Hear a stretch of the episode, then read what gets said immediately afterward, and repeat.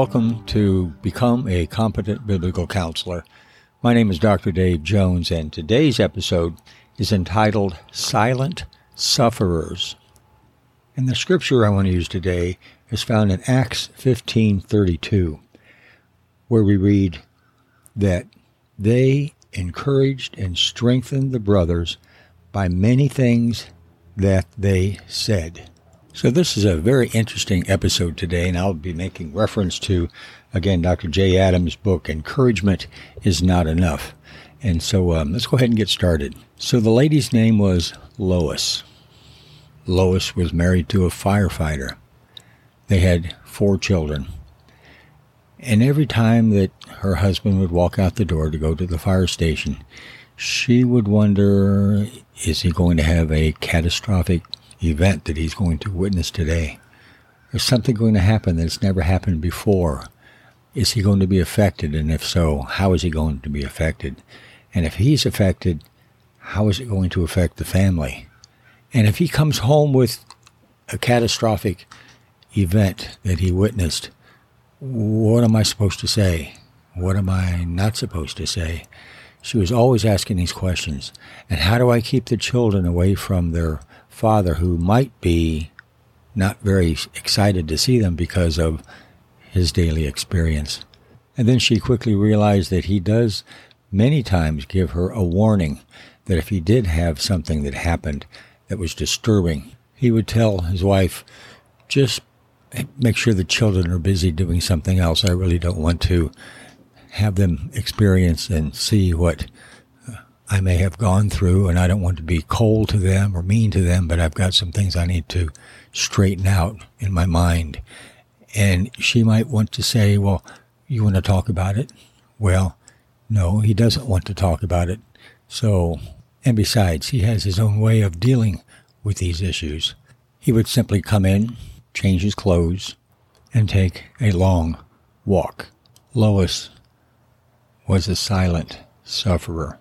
Another example includes Bill and his wife, Martha. They had an 11 year old little girl. Martha was diagnosed with breast cancer.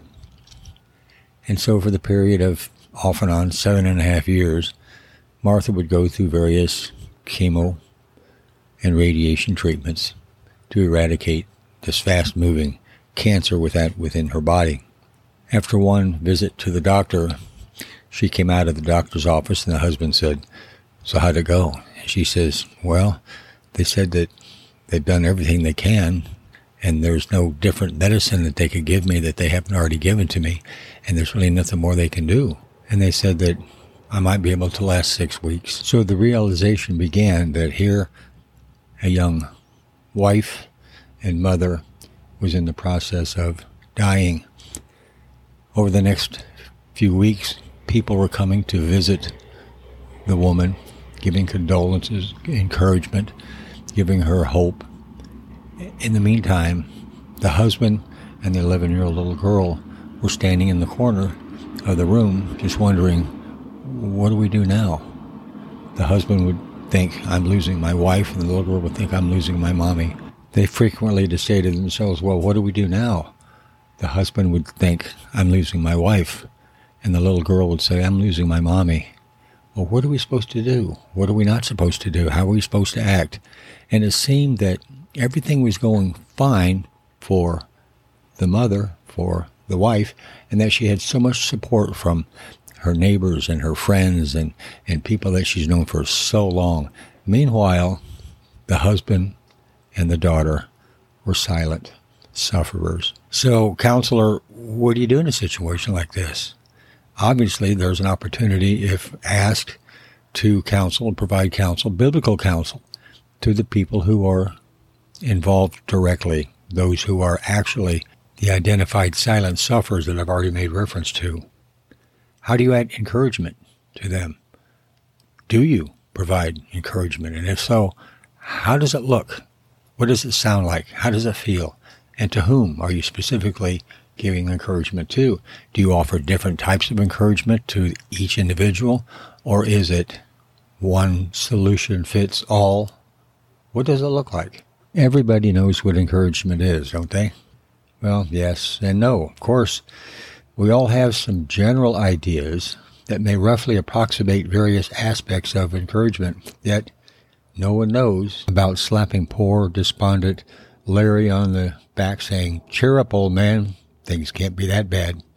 Indeed, for some, that sort of thing may be the prime thought that comes to mind when they hear the word. If that's so for you, I'm afraid your view is solely deficient.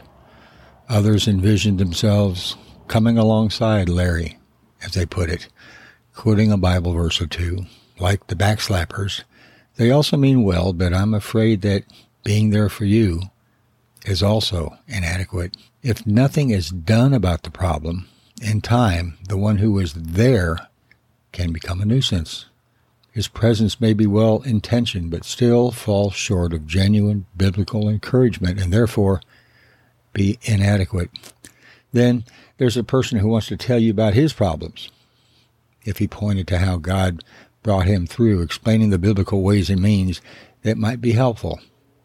But for him merely to recite facts about his difficulties and say things like, See, I made it, so can you, rarely helps. So, what then is the region for encouragement? It is designed to push forward those who stand on the brink of performing a task that lies immediately in front of them. True encouragement, then, is encouraging another to make godly gains. Apart from that, encouragement yields no lasting spiritual fruit. And as in all things, the ultimate purpose of encouragement must be to honor God by encouraging people to make decisions and changes. So the lady who was married to the fireman, she had to realize that her husband had a plan, something that worked for him and how he was dealing with whatever circumstance he faced that day. And it was up to her to make changes, not to change him with how he was responding to these issues, but she needed to change her response also educate and inform the children how they should in turn behave and act when their father was in these kind of challenging opportunities. But I think what's important to mention here is that if you have the opportunity to give comfort and encouragement to a silent sufferer, you must make sure that you plan what you're going to say and how you're going to behave and how you're going to act before doing so. You see, this encouragement ought not to be off the cuff. It should be planned. Mostly, there will be time for solid planning, time for you to think seriously about encouragement, and there will be times when encouragement must be given without much opportunity for careful, extended thought. Yes, even then, many planning may and should be done. And obviously, the most important thing you can do in offering encouragement to silent sufferers at times like this is to be very careful in using encouraging words. When you analyze biblical encouragement, you will see that it focuses upon what is said to strengthen and urge believers to serve God faithfully. Encouraging words, therefore, are those that show believers how to handle such difficulties God's way so that they will become rooted and grounded in their faith and not blown away by every wind and doctrine. In other words, at times like these, the silent sufferers don't know what to do. They don't know what not to do. They don't know how to act. They don't know anything about what they're supposed to be doing. It's up to you with your planning and your encouraging to tell them what they need to do. And there's very important point to be made here. It's not all about sitting around and worrying and being inflexible with respect to what's going on. There has to be some action that takes place with the encouraging words. True encouragement always points toward the ability that God willingly grants. Faithful encouragement never urges believers to do anything in their own wisdom and strength. Rather, it directs them to turn to God because the one who commands is also the one who grants the ability to obey. In other words, this is the time for the silent sufferer to realize this is an opportunity to make changes. God is allowing this to happen in order for me to make some changes. I have to start thinking differently and I have to start acting differently in the way that I conduct my life. And that's going to be very difficult, but that's where you, the counselor, comes in to offer the encouragement to continue doing what God has given them the grace to apply. I had the opportunity to give the eulogy for a young firefighter who died in a surfing accident. Let me hasten to say right here that this firefighter was my younger brother. His name was John. John was the youngest of the four children in our family. We referred to him as the runt of the litter. John had his own world. John was blue eyed, blonde, and had a world of his own. He was really into surfing. But his father also was a firefighter. And for some reason, John was always looking for some support and encouragement from his father and felt he was not getting it. So John just developed his own world. He was going to be a surfer, and that's all he wanted to do was be a surfer. But reality set in, and he realized he had to do something in order to make a living, so he went ahead and joined the fire department as well. So he was a firefighter, and when he wasn't a firefighter, he was a surfer. And Dad just couldn't understand how and why John was so involved with surfing. And many times, Dad gave him a difficult time with that particular hobby. John stuck with his world. He was not going to stop doing what he loved to do to pacify Dad. So many years passed. John retired from the fire department, and at the age of 62, he was out surfing one day with his friends, and he had a heart attack on the surfboard and died immediately. So at the funeral, I had an opportunity to share with all those in attendance John's background, the fact that John had a world of his own He created his world. He made changes. He went from what dad expected him to be to what he really wanted to be. And the point I wanted to make to the people in attendance was that if you wanted to change your world, if you didn't like your world, this is an opportunity for you to be a John. John changed his world. John lived his world. John died in his world. So the point I'm trying to make here with respect to silent sufferers you can tell the silent sufferers this is an opportunity that God has given you to be a different kind of a person, to create a different kind of world.